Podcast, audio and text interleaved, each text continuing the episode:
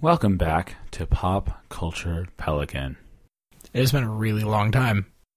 Correct. I think the last time we recorded was probably like in April. For a second, I thought you like said the last time we recorded, like the last time someone like accosted us and be like, make a podcast. The Or, last like, time offered what? us flowers to make a podcast. I thought I, like we were courted. Courted, Like, ah. like someone was like, "I'll offer you these flowers if you'll make another episode." I had a suitor the other day. yeah. No. Um. It might have actually been based on the the time that it's been since I had access to Patrick's Wi-Fi. It's very possible that um that we have not recorded since before the Community Liberation Northwest Family Vacation 2018. Well, yeah, I mean it was it was uh, the one we did on a quiet place, which was I'm pretty sure during the school year, Oh. last school year, Goodness, that is forever. right? I think. So, in sum, we're bad at this. Yeah, pretty bad. I'd Um, say. And Once in a blue moon, we put out a terrible podcast, and then we go away for a long time. out of shame. Maybe it's yeah, maybe And- it's penance. And then the people who surprisingly enjoyed our podcast, like, all come out of the woodwork to, to request a new one. Right, right. The only reason I know that anyone has ever listened to this podcast is that occasionally people go, "I haven't seen a podcast in a long time. And we're like, we didn't know that you were, we didn't know we said anything worth listening to. I didn't know you existed." yeah, I I had saw- a family Christmas uh, get together oh, yeah. the other day. One of my cousins who who lives in California was there, and he mentioned that he had gotten a six pack of Fresh Squeeze IPA for his wife because of hearing about it on the podcast. And I was, you know, rack, I don't don't remember when I talked about Fresh Squeeze IPA. Apparently, it was on the Quiet Place podcast. Yeah, that was with our friends Gary and Kathleen. Shout Yeah. out to Gary and Kathleen.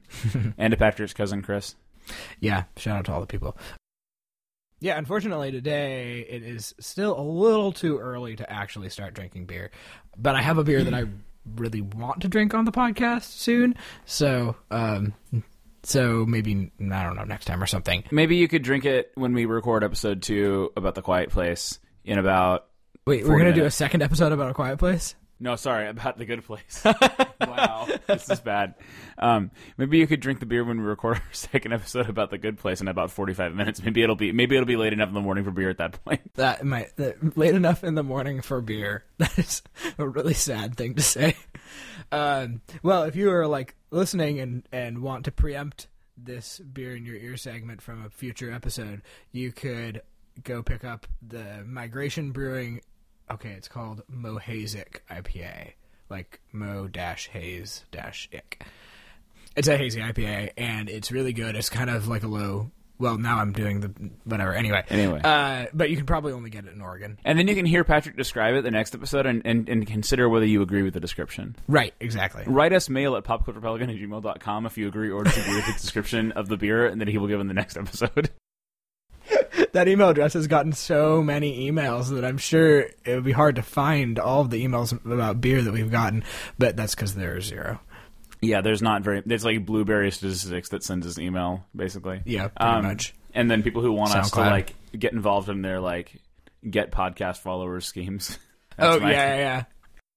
So yeah, we're actually drinking um, the Market Spice Tea. It's a black tea from from Townshend Tea House. We Are can, we gonna? Well, we should chink near next to one of the mics. Thanks. yeah, we'll do this. Oh, that didn't even show up. Let's try by yours. Okay, Okay, that was kind of weak. okay, we can we can fix it in post. Whatever. Dan got this tea as a Christmas gift. yes. Um. So I've been dating Patrick's cousin, and she gave this to me as a gift. And I was uh, totally expecting a different lead in, like, so I'm dating somebody and she gave me this gift and blah blah blah. And turns out, Yeah. turns No. out, turns out Dan's dating my cousin. Yeah, we just thought we'd. I just put that out there. So she also got you. Uh, what's the thing called? The tea infuser. Oh called? yeah, she got me this tea infuser, and we'll try to. I'll I'll try to make sure that I I. And it's it's like a it's a manatee, but they call it the mana tea. Mm. Uh huh. Uh huh. Yeah. And uh, we'll And it we'll like put hangs a, out on the edge of your glass. we'll, we'll yeah we'll put a picture of the manatee up on the Facebook page eventually. Yeah, Probably around the same time this episode comes out. yeah, which would be like in 2023 or so, probably Yeah. at this point. At this 2023. rate. Yeah. Actually, I saw this thing on um, Imgur with like one of those like image dumps of like people saying witty things, and Mhm. one of them was like pod having a podcast is the lower back tattoo of this generation. and, oh, and I was just like, oh, and I was like, wrong. Having a let's play is the lower back tattoo of this oh generation. no, that might be having the face tattoo of this generation. Shout out to Luke at Sager least, if you're least listening. if you have a lower back tattoo, you can hide it and people won't know for the most part. yeah. Um, That there's another friend of ours that I occasionally do let's plays with, and that's the joke. yes, that's the joke. Jokes are always the best when you explain them. Yes. Um, yeah, I was gonna, I was gonna say a little test if you want to figure out, uh, since we're doing a podcast on the good place, if you want to figure out whether you're in the good place or the bad place, and you're not sure, is if you're listening to this podcast, you're definitely in the bad place. This is a weird show that we're talking about. today. Do we want to start talking about the show, or do we have other other BS we want to, other other banter, other banter we want to, other other? Do we have other breeze shooting we want to do? Well, we have if we were to try to like recap our lives from the last over six months since the last time we recorded an episode, it would be quite a lot. So that might not be a great idea. I I'm just gonna I'm just gonna say I got an egg in my hair and just not explain further. Yeah, it's still there. It's been six months. Um, damn, come on. Also, this tea's pretty good. You should It try is. it if you have if you if you're in Portland and you can try the Townshend. It's from tea. Townshend Tea. Yeah. Um, Yeah. Don't don't do what I did and accidentally solidify its nickname as the Black Market Tea because you like got your wires crossed. It's Market Spice Black Tea. yes, that's Got correct. it. Yeah, so Dan's got some black market tea. Which I mean, in Portland, what would be black market tea? Like pot is legal. Um, oh my god! Okay, yesterday my sisters and I were going to Trader Joe's, and we're walking in the door. Somebody stops us and says, "Hey, folks, do you want to do you want to help decriminalize mushrooms?" Like she was uh, like collecting signatures on a petition to decriminalize, mu- uh, like yeah, mushrooms. I I have I have two words for you, Patrick. Mm-hmm. Overton window. Yeah, seriously, seriously. You should you should explain because I, I I understand the idea of the Overton window, but I'm not sure other people do. So it's it's kind of descriptive. It's not necessarily it's not necessarily prescriptive, but the idea is that the Overton window is the sort of um, the sort of acceptable window of debate and ideas. And if you propose something that is further that you know will never get accepted, but it's like further to the extreme that you want to be at. Yeah, actually, Glenn Beck did a really good example explaining. Lord. no, he but he used airport security to explain it. NPR was like reading it like it was a bad description of the Overton window, and I was like, actually, this is a pretty pretty good description because he was talking. I was about, just like- really surprised to hear Glenn Beck and good in the same sentence. well, because he, he talked about how like a while, like a long time ago, if you described the airport security measures that we have now, people would be like, "No way, that's not happening." Mm-hmm. But that slowly like became more acceptable when we you know we had an attack on American soil, and all of a sudden like things that were previously thought unacceptable were acceptable, and not only acceptable, people thought they were like morally obligatory to do. Mm-hmm, mm-hmm. Hey, quick life hack. Before ever traveling with a friend that you've never traveled with, just make sure, like, casually bring up, by the way, do you refuse to go through airport scanners? Because twice now with different people, I have found that out at the airport that they don't go through airport scanners. They go, they, they demand the pat down instead. Do they do this to make the security people feel awkward, or do they do this be, a, as a matter of personal principle? Uh, yeah. Yep. I can say at least one friend m- made comments about like if I'm going to pay, pay this much for a plane ticket, I might as well get a massage while being patted down, which I felt like was super crossing a line. Like I I would have felt so uncomfortable as a security person. But anyway, I, it is their right and whatever, but it's also I think your right my right to know before traveling with someone that they're planning on doing that so that I can not travel with them. I'm, I, I noticed you very tactfully not told me who this is, and I'm very good at not saying who or even what gender uh, a person is uh, when saying something semi-negative about them because I'm a teacher, and so we do that all the time. Where it's like, Right. I have a student I have a who student. said such and such, and you can only say, well, it's one of the you know 50 or 100 people I teach, but not their gender or grade or whatever. Uh, I'll bring the Overton window thing back later because I think it's I think it's actually kind of and I think this I think this I think the show we're going to discuss today did something positive with the Overton window. Oh, interesting. Cool. Yeah. How do we know that you were good? How are we sure?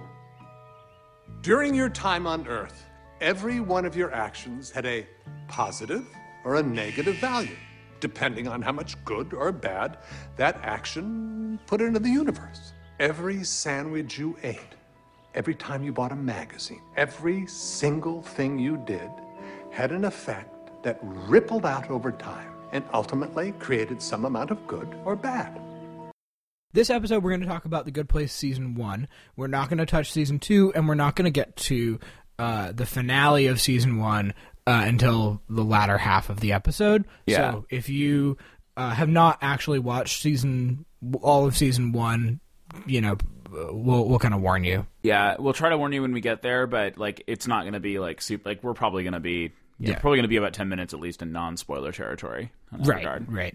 Well, I mean, there's yeah, a there's, there a, are there's some a- spoilers we're just going to go ahead right away and give. yeah, because they happened really early on and everything. and because you can't discuss the characters without them. if you really want to watch the show exactly the way it was meant to be watched, you might not want to finish this episode if you haven't seen the first season because it's meant it's really best watched in order. Yeah. which is not something you say about a lot of half-hour comedies. Yeah. But it turns out when Mike Schur makes a half-hour comedy about the afterlife, that is the way to watch it. Now, wh- what did Mike Schur do before? So Mike Schur's been involved in The Office. If anybody knows the character of Cousin Mose on The Office, Mike Schur is very uh, prominent there. He was a writer. Wait, he is that character. He is he plays Cousin Mose, and he um, Oh, Dwight's cousin, the farmer Uh-huh. dude. Seriously, Uh-huh. I did not know that. so he played Cousin Mose. He also wrote for The Office. He wrote for Parks and Recreation, I believe, and I think he was also involved with Brooklyn Nine Nine. That's what I so, heard, yeah. So Mike Schur, the the thing you, you're learning here is that Mike Schur's pedigree for half-hour comedies is pretty much undeniable, at least as far as comedy. Like even if Mm-hmm. you don't happen to like all of them, like most of them are get pretty decent critical reviews and Mm-hmm, Um, have a pretty good following of people who think they're funny, which is Yeah, yeah, mainly what we have comedy for. yeah. Um, and and other things like to you know. But yes, okay. yeah, there's uh, Patrick disagreed about whether or not comedy is for being funny. I mean, that's like the prime. That's like maybe the prime. I don't know exactly. I'm not going to try and get all philosophical about the definition of comedy right now. I'm sure somebody Aristotelian in our Right. audience can Something can tell me can tell me why my definition is incomplete, and I'm pretty sure that it is. But the point is that in a, in this context, if a function of a comedy is to be funny. Schur, pretty much nails it, and he does the other things that I think a comedy is supposed to do, at least for the most part. Maybe a little deconstructive, but whatever. Uh, the Good Place, apparently, he said, "I want to do a sitcom about moral philosophy," and and they were like, "Okay." yeah, they probably like it was like that's a crazy idea. Then we probably would never let you do that, except that you have kind of a track record for succeeding. It turns out you can discuss these things if you make them into a half-hour comedy. Well, and a piece of that, I think, too. My sister and I were talking about this, and I think we also brought this into the episode on Stranger Things. Is that we're kind of in what appears, I think anyway, to be sort of a golden age of TV with the streaming services because they're that's getting rid of so much fluff in TV shows. Like there's so much in older TV shows of like catching you up on what was going on or having sort of a plot that carries through a season that's just really barely there and it's not really it's like it was like like paying lip service to having a plot instead of really having a plot. And um, because people tend to binge watch shows uh, uh, that are on the streaming services because they're typically released all at once that uh, that allows them to do a lot less uh, of the like catching you up and all that junk and the, make allows the plot to be a lot more important and like a lot more well executed and stuff even even though like the good place is on nbc so it's not uh it's not coming out all at once on a streaming service it's still been i think like backwardsly influenced by that that trend in um in newer tv Yeah, and Mike Schur in general has a pretty good job of like his shows. Uh, most of them can be watched out of order, but they all have very strong like through lines. Like the characters' relationships grow and change substantially over Right. the course of each series that he's done. right right but like the the overall plot of the office is not like that crucial right like i can i can just watch a random episode from season five Not till like not till like se- not till like season five onward. Yeah, okay yeah where like the good place it doesn't make any sense to watch out of order or Well- at least without like watch it without knowing the characters and, and Yeah. and how they've changed up to that point.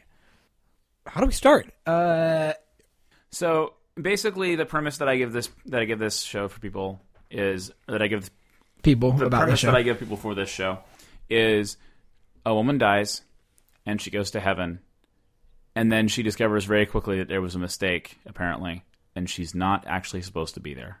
but it's like a secular heaven that as the show gets gets rolling we start to find out it has a points based system for determining who belongs there and who doesn't and only the best of the best of the best get in like every every action has either a positive or negative point value based on its uh, consequences and uh, like what, what how it affected the like I don't know the goodness of the world. So Eleanor very quickly realizes that she does not belong. Like everyone else is supposed to be there, but not her. And um, so then the question becomes, what do you do about what do you do with that situation? And the first thing she does is she goes to her. Oh yeah, they they tell you in this that um, your your sort of like platonic soulmate is a real thing. Wait, are are soulmates a platonic idea? I think so. Oh my gosh, I did not know that. Yeah, I always thought it was just some hokey thing people made up in like the 1970s. I'm fairly certain it appears in Plato, but I couldn't tell you. Don't I couldn't tell you that it takes exactly the same form. If I recall correctly, it's the idea that you're sort of like one part of a soul, and you sort of are wandering around trying to find the the other half. so Um, sh- you get there for and all, you for all find the out there Platonists are. listening, I might not be describing this accurately, but you get in the picture anyway. Hopefully, They got my name right, but nothing else. Somebody royally forked up. Why can't I say fork? If you're trying to curse, you can't hear. That's bullshit. So Um, we find out we find out there are soulmates, and Eleanor's soulmate is named Chidi Anagonye, and he's a he's a moral philosopher. yeah, he's a professor of moral philosophy, and And uh, Eleanor is what she describes as an Arizona trash bag. Uh, so they're kind of an odd, uh, an odd pair. And she, so she immediately basically fesses up and says, "I, you know, I'm not supposed to be here," and sort of ropes Chidi into helping helping her become a good person so that she can stay in the good place. And then we meet the two of the other four main characters, uh, Tahani and Jason. I mean, there's, a, there's the Jianyu. fir- Jianyu. There we go. The first spoiler. Um, Tahani and Jianyu. Tahani is a, like a British socialite, and Jianyu is a silent Taiwanese monk, except that he's actually a drug dealing, um, extremely stupid DJ from uh, Jackson, Jacksonville, Florida. Is that I think so, yeah. And then the other two main characters are Michael, the architect of the neighborhood. I think I think there was an intentional. Like, there's a Intentional, moment like- where he goes, "I'm Michael, the architect." Yeah. and it's like, oh my gosh, Michael the archangel. It's Oh, that's like definitely- like a little reference. And Janet, who is the repository of knowledge and the individual capable of making things out of thin air and stuff. but we don't actually know what she is. Like they don't they they they make a, they tell you what she's not like ontologically. Like there's one part where someone says, "You're the best girl ever," and she says, "I'm not, "Not a girl, girl." not a girl." And then mm-hmm. another part where somebody tells her a robot, and she says, "Not a robot." Yeah, And that's all she's told you about what she is. She's only said, "This is what I am not." Mm-hmm. She's just Janet. It's a it's a unique a unique sort of life form apparently. That's interesting. And just this is just occurring to me that like there's the whole you know like the idea of like the via negativa or, or right right of like the way of like describing what God isn't, like only being able to describe God in terms of saying what He isn't, which is interesting. But yeah, Janet definitely is not God, No, no, and there is no God as far as we can tell. it's sort of ambiguous what exactly if there's an ultimate reality hiding behind this ultimate reality. Mm-hmm. It's almost like it was made up mostly as a way to explore moral philosophy. But but okay, so that, so that's that's one of the fun things is that like there are all these implications. Yeah, we'll get into that later on. I think. But like anybody from any basically in this in this universe, like it's more it's it's about how good you are, but there's a lot of other happening. So, did you want to start by talking about um, about those the four main human characters? So we have four main human characters, and they each sort of like have their own moral particularities. Like Eleanor is basically like the basic human impulse to selfishness. Like she has that issue.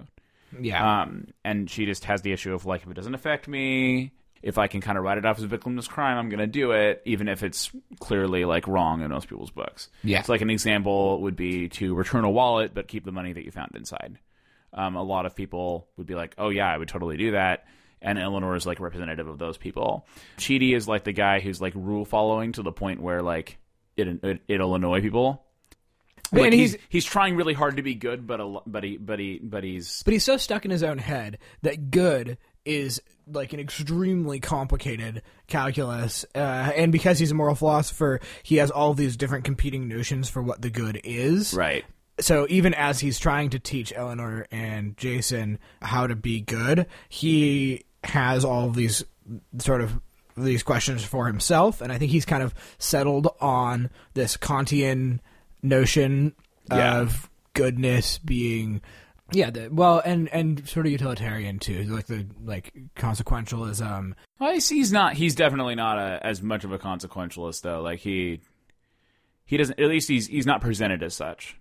Yeah I'm not saying I'm not saying they didn't. I'm not saying they did this perfectly, but they don't he- try to present him as a consequentialist. They try to present him as a Kantian, which is like almost the opposite of a consequentialist. yeah okay interesting why don't we get into that then so what what is his what is his way of He's he's a deontologist. So the deontology is the idea that there are rules and duties of morality, and that those come first before all else, basically. Mm-hmm. And there are at least a definite like there's a definite strand of like Christian ethics that works this way. Mm-hmm. Usually, Christian ethics tends towards either deontology, which is gonna get this wrong probably, but there's like divine and natural law and this sort of creates duties for people to follow and that the primary way that you you trend towards goodness is to follow those rules and enact those duties in your life and there's a lot of truth to that and there's also this but there's also the strand that is that if you practice at, at virtues um, however exactly defined which just to be accommodating that you know maybe some people have different sets like the christian tradition would accept the uh, justice prudence fortitude and temperance. What? Temperance yeah. So uh, giving others their due uh, right action courage or proper courage and and moderation. And then also would have faith hope and love so as the theological virtues that you would you would want to practice all of these um, with some christians maybe even going further and saying that the chief virtue is love and therefore the only chief duty is to love and everything else sort of if you do it right comes from that and that is at least arguably what Jesus says in the New Testament about summing up the law and the prophets.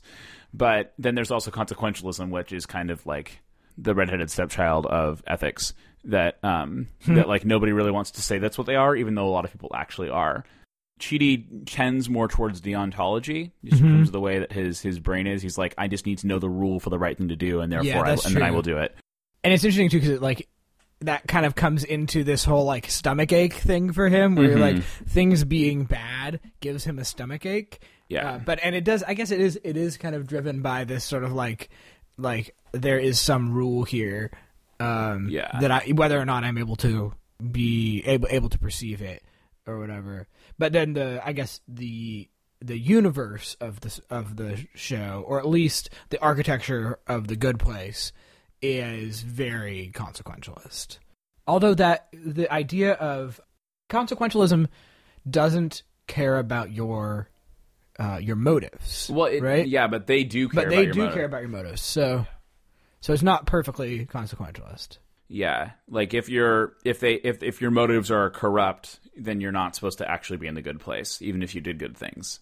So this was something that baffled me in college uh, in my ethics class was just how anyone could settle on consequentialism as your like final explanation for what makes things good and bad because it, I mean it just seems so lacking. I, I don't know. It's like it's so like like I can I can do every I can do I can do things with the most manipulative and horrible intentions, but that but that make do the greatest good to the greatest number, whatever, and be like morally upstanding.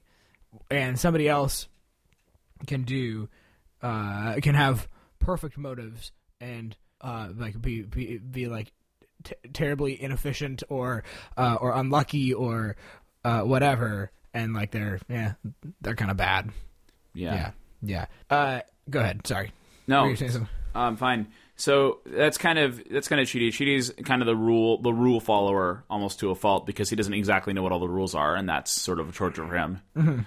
Tahani is the one who like does a lot of things that are very good, but in the first season you start to see all these really, really, really um, not so subtle hints that she really cares about the way people think about her.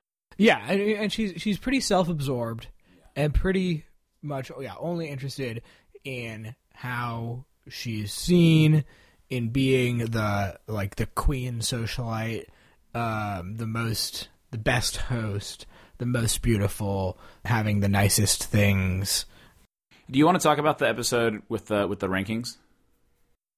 Uh, where she finds out where she's ranked. Yeah. Sure, yeah. So so in one episode she goes in and, and looks at Michael's files and finds out that she is second to dead last in the neighborhood in terms of her her ranking, her her points, how many points she earned. And so then she tries to like do stuff for Michael in order to bump her score up so that she can be like ranked higher in the neighborhood and that's when they find out that you can't change your score once you're dead which is bad news for eleanor because she's dead and shouldn't be there. But currently she has the score of real eleanor.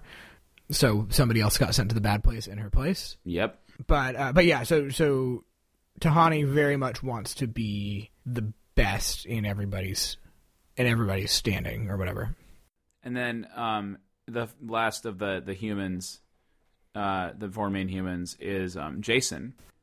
Basically, talked earlier about the virtues, the four cardinal virtues that like sort of the classical philosophers agree on, and the Christian theologians and philosophers sort of. Uh, I don't want to say made their own, but like sort of. appropriated No, it's not right either. But incorporate reaffirmed the medieval synthesis, you know, with Aquinas and all that stuff, you know. Yeah. Um, which I'm saying these big words like I actually have a really studied understanding of what they mean. Um, but uh, but the idea of prudence, of like doing the right thing in a situation, is that virtue. And the idea of temperance are things are those those two virtues have like no meaning for Jason. Mm-hmm. And actually, basically, basically, it's somebody for whom like the four cardinal virtues do not stack up against this thing that sounds fun to do right now right um, at all, like ever. Yeah, he's not. He's extremely basic. Yeah, and the the difference between him and Eleanor is that like Eleanor is just like selfish enough, and she kind of knows what the right thing to do is, but then she kind of ignores it. Yeah, Jason doesn't stop to think about what the right thing to do is. yeah, yeah. oftentimes, and that's Or even if he does, sometimes. Uh, and I don't recall exactly what season I'm referring to, and whatever. But there, there are moments when he does start to think about whether something's good, but his like way of judging whether something's good is also just pretty dim-witted yes, most of the time. So yeah. There's um a wonderful theme though I think in this in this show that comes through. Obviously, the idea of goodness as a major theme of a of an NBC television comedy is so weird. That's kind of a theme, sort of, for The Office, and kind of a theme, sort of, for Parks and Rec and Brooklyn Nine Nine. Like how people treat each other is really important on those shows. Mm-hmm. But goodness itself has never really been the theme of a major television show, as far as I've seen. I'm thinking about this in comparison. It's just occurring to me right now in comparison to maybe the polar opposite to this show, which is It's Always Sunny in Philadelphia. Oh, which I absolutely hate as a show. I, I I used to like it and I watched a lot of it, but at a certain point I realized like no, I hate every one of these characters. They're awful and they're unrelatable and this is so stupid. So, sorry if that's not your opinion of It's Always Sunny. I can't stand the show. But that's like a show where badness is just sort of the um, the cause celeb. the whole yeah the, the it's the whole thing we'll talk a little bit more about moralism in a few minutes probably but I, I don't take a particularly like uh, moralistic stand on on tv shows or something it's not like i think like all shows should be about good people or some stupid thing like that yeah. um i i mean i think for example breaking bad is an excellent show Yeah. that where it really kind of portrays and questions and uh, draws out um, like yeah, human evil and what what causes someone to become awful. Well, even even like Arrested Development has a moral center. It's just that you see the moral center by the neg- by the by the via negativa. they, they show you they show you what morality is by showing you what happens when people get further away from it. Yeah, yeah, yeah. Anyhow, this is It, I think it is definitely um, bizarre to find a TV show that has as its core this question about what is goodness. Yeah, what is goodness? How do I be good? How do I become a good person? Yeah. It's got a, this, this surprisingly like integrated picture that sort of takes a lot of the key like kind of common sense insights you would have about morality. So like there's little things that like Eleanor and Chidi do for each other mm-hmm. that don't seem very significant in the moment, mm-hmm. but like they make it very clear that this is a matter of morality, not just a matter of like this nice thing I did for somebody. And there's a, so there's a sense, and I think this is a real like for me at least as a as a Catholic, this is very like resonant mm-hmm. that morality is almost always a relational thing. Like everything about morality is in some way a relationship, or it has to do with a relationship, mm-hmm. and it can't be divorced from that. Like even me just trying to be good, even if there were no other humans left in the world, like there's still a relationship that I have to the divine that is that is part mm-hmm. of that morality. Mm-hmm. Um, And a relationship with nature and with yeah, with reality. Exactly. But it's even like I would even go further and say like it's persons because mm-hmm. you know I believe God is well Yeah. three persons, but you know, but like this the idea that like like I brought some tea this morning and that's not like a huge like good charity work that I did. you were just Patrick trying to get of- you were trying to get into the good place. I understand. but like it's part of it's part of my relationship to Patrick, and me bringing him tea is like a way of like demonstrating my affection for him. And then there's also a notion, I think, especially for Eleanor, that morality is sort of tied to authenticity. Mm-hmm. Like the the worse she lives, the less likely she is to open up to people. But the more she lives morally, the more she wants to live sort of authentically and without like having a bunch of extra masks around. Mm-hmm. Which doesn't say there's like never a time to be a little bit guarded about who you are, so much as that it's not necessarily meant to be the ideal. It sort of presents a picture of of characteristics of morality that like even if you might not agree with every statement the show makes about morality, there's a lot of like the defining sort of characteristics of it that are very good to think about. Mm-hmm. That like it really is about being a better person, and it's it's not you versus like the rules or you versus your duty. It's you and your duty versus not doing your duty. Interesting. In deontologist terms, I guess, but Yeah. you could also kind of appropriate that for Yeah. other things. Yeah. So I think we should probably now talk about the realization that they have at the end of the uh, Yeah. of the the season, where uh, so if you have not seen the end of season, Season one, one. yet, please stop the podcast. We'll Yeah. play some little clips here of Eleanor being censored while swearing. So, to kind of recap where we're at this point of the season, uh, Eleanor, around the middle of the season, um, or in the first, or very early on, discovers she's not the only person who's there mistakenly, and then in the middle of the season, she confesses that I'm the reason this neighborhood is so screwed up. I'm not supposed to be here. Right, because actually, this is the thing. Something we didn't say is that all of her negative behavior or bad behavior or whatever is causing all these disasters in the neighborhood, like a sinkhole that opens up and and a trash storm and all of this other stuff. there and there's like this threat that that Michael, who we haven't really talked much about, um, but that's okay. We'll we'll get into that probably. Um, is going to be sent away to be retired, which is not as good as it sounds. It, It's uh, it's not pleasant if you're an architect or an angel or whatever he's supposed to be to be retired, and we'll just we'll just not describe that exactly. But if you've heard this, but if you've but if you've seen it, you know that it's not pleasant. So she confesses, and then there's a whole lot of more rigmarole. Eventually, they find real Eleanor, who's the lady who's supposed to have been sent to the bad place in her stead, and then after you know drama upon drama and sort of psychological upon psychological torture, Right, including trips to the medium place, which is pretty medium. yeah, pretty medium. The lady who lives there is. You can see why she went to the medium place. I feel like, I, yeah. Anyway, go ahead. She did a lot of good, but in a really weird way. Accidentally. Ah, kind of accidentally on purpose. Uh, anyway, she finally realizes, oh, oh, they're torturing us. This is way too much torture to be the good place.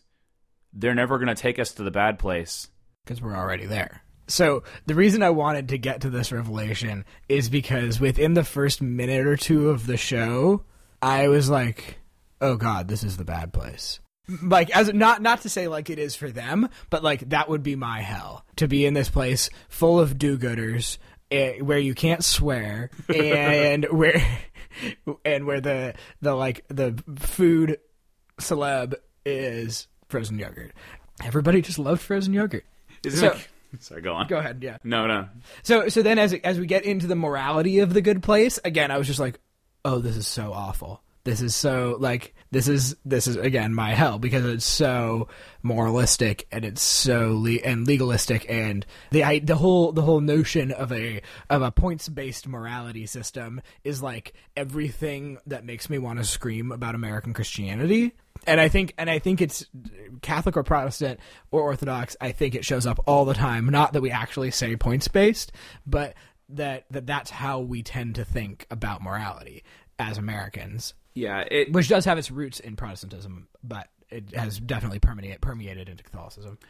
yeah, we have a, a problem sometimes with forgetting about the grace. Right, right, and and I think so. Uh, I'll use the example of the the way that uh, that Catholics talk about preparing to go to confession is very much this sort of like what were the things what what are the sort of like the the the things that got me negative points in heaven that I have to like or like or another another example is is the way Catholics talk about purgatory as sort of like oh I stored up all this bad time that I have to like work off.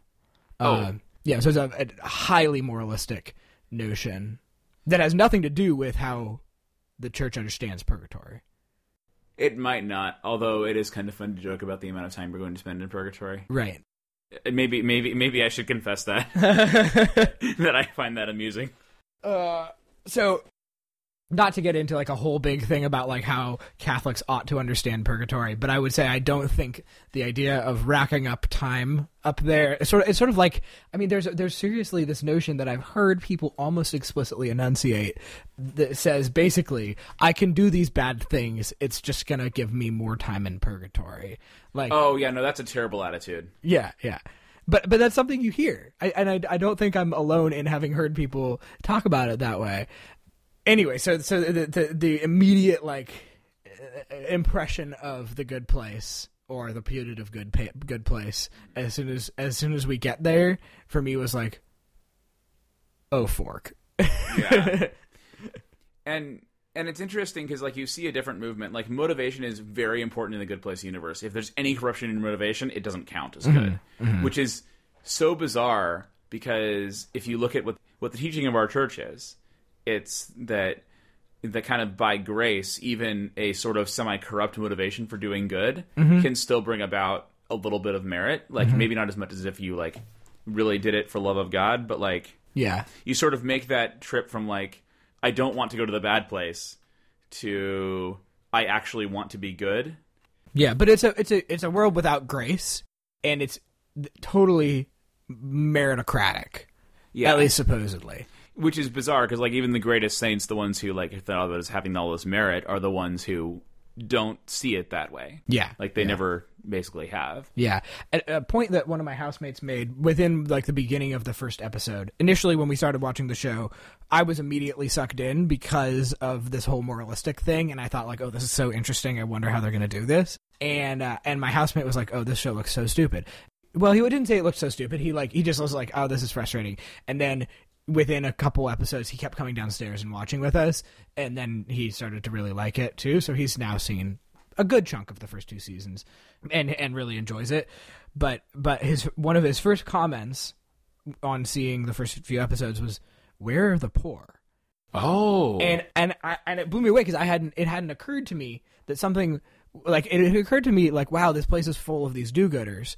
But one of the things that's missing in the good place or the putative good place are the poor I I will say, in fairness, at least at least uh, appreciatively, there is a um, a Buddhist monk in there. Not Sure. exactly like a rich person.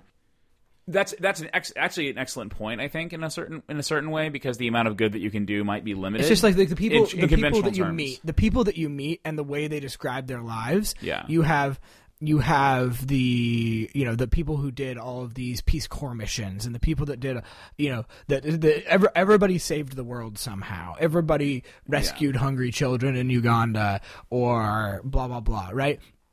but nobody because because they're putting out the most good quote unquote Right. into the world Right. and i think it like it shines a light on the idea of meritocracy to me because it's like we, we have this idea like anybody can earn merit blah blah blah and then like succeed.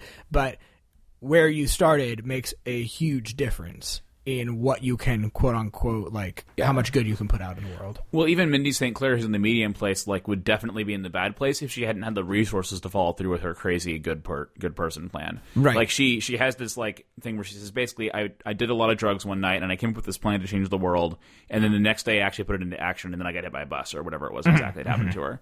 And the point is, like, she went to the medium place where it was designed to be not not not good, but not bad either. Yeah. But it was it was tailored so that she would be just having a mediocre existence for eternity yeah because she had just the resources to to do that. But if she hadn't had the resources, she probably would be in the bad place. That's kind of seen a little later on when we get to learn more about like when we learn more about like Eleanor's. Well, we kind of already learned more about Eleanor's home life. We learned that like she was not given a lot of richness of relationship right by her parents. As a matter of fact, she was kind of given the opposite. Right. And that's sort of what made her want to get closed off to people and be more selfish. Yeah, yeah, yeah. It, it kind of. I think the, the interesting thing is that the show doesn't excuse, like, not not in terms of like the philosophy of the good place or Yeah. whatever, but in terms of how like how things are lived out and how kind of how things transpire and what what it evokes in the viewer. It doesn't excuse the bad behavior of bad people like Eleanor. Yeah. Um, but it also doesn't uh, pretend as if everything she did was sort of like just a totally sort of free will decision without outside influence, or like you know that she that she just sort of ended up bad on her own. they set up this dichotomy early on about like um, they say like one philosopher says virtue is sort of inherent and you never change from vicious to virtuous and the other one says that virtue can be learned and if this show is taking a side it's definitely taking the side of virtue can be learned So- and yeah, go ahead. it's just in a different like because there's no grace there's not really this this this like natural like there's not really a notion of a natural movement from being virtuous because you're moralistically following a set of rules or because you want to earn good place points to wanting to actually be a good person. Mm-hmm. And there's not really there's there's actually I think I and I think the show shows the evolution happening, but the system that the universe has in this show does not care about that movement mm-hmm. Mm-hmm. as much. Yeah, As yeah. long as you have this motivation checkbox, you're good to go. But if you're missing that, or you're missing the resources to actually be good, Yeah, it might yeah. be.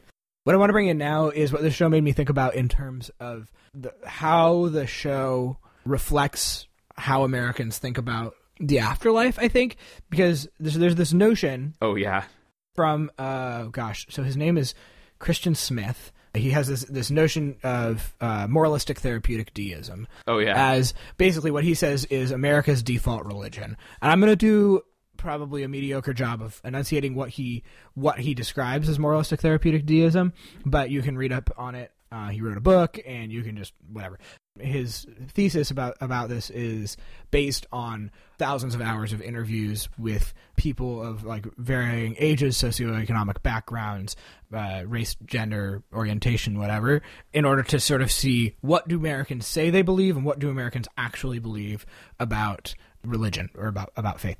And where he lands is that Americans are moralistic.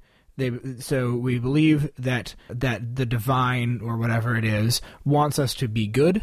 Uh, we have a therapeutic notion of God that that God wants us to be happy and that things are basically sort of designed to to like if we're good we'll be happy type of things uh, thing and then we're deists. So we don't believe in any sort of a personal god. We believe in a fire and forget god or a god that loves us but doesn't interact directly in reality And if you're a Christian, you might sort of generically tack on, but except for that one time that he came down from heaven and then died for me. Yeah, and and you know, you- so we might not say we believe it this Yeah. way. Like I think you know most Christians believe in some sort of miracles. We believe t- tend to believe in all these other things, but but then in terms of like the actual action of God in the world is sort of this meh, is more of a deistic view.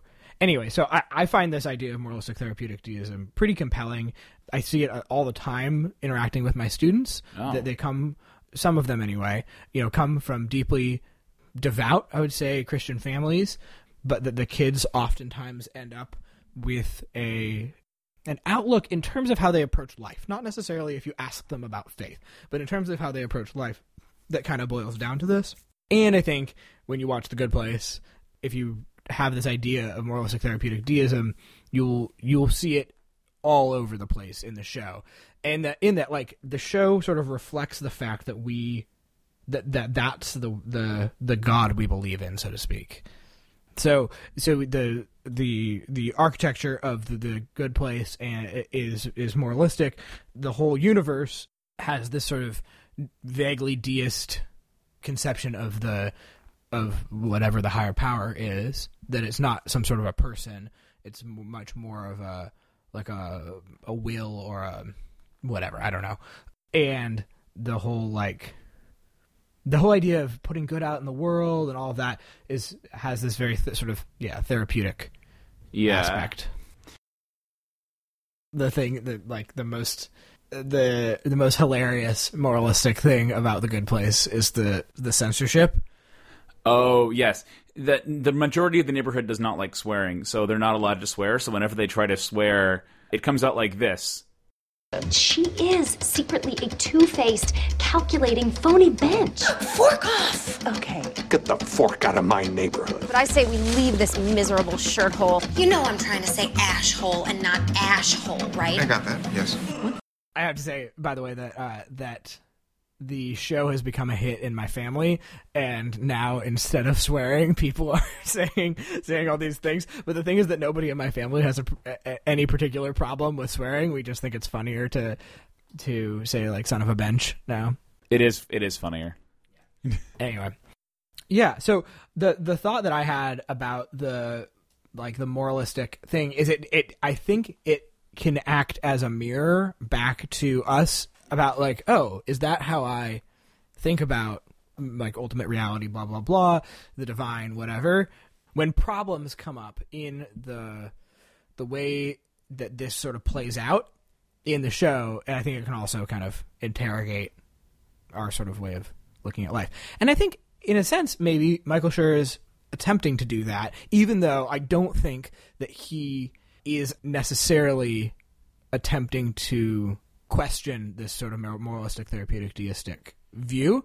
Like, so he's He trying to do a show. think about morality in general. Yeah, yeah, and yeah, morality and moral philosophy and stuff. But there's something, you know, because because that's that's the air we breathe and the world we live in. It just sort of shows up, even if you were to to do another a totally different sort of way of looking at you know having the the philosophy of the good place or whatever. I think I think we would still start we would still see that just because that's what we you know kind of what we are, what we do. And so I think I just think it's fascinating to see how that kind of plays out yeah. another thought uh, so i said that my family likes this show this show is a huge hit both with my catholic family on on my mom's side and with my atheist family on my dad's side and they're all pretty much watching it And it actually makes me very happy to hear you say that because um, I, I mentioned this to you. Shout out to Doug, who's my um, my Doug friend. Forsythe? what? No. Doug, who I uh, exchange emails with sometimes about what we're what we're eating for breakfast and lunch. Mhm. Um, because um, he and his wife have also become really big fans of The Good Place, and it makes me very happy. and doug's an atheist Uh, yes. Doug is Doug is not religious, and he and I and he and I can talk about The Good Place. We actually also had a surprisingly in depth discussion about The Witch, but that's not really for this episode. um all right is that do you, did you have anything else you wanted to say on this episode No, but I do. Th- I do want to tell a joke that I think I think needs to be told in this show. okay What did the farmer say when he broke his tractor? i don't know dan what did the farmer say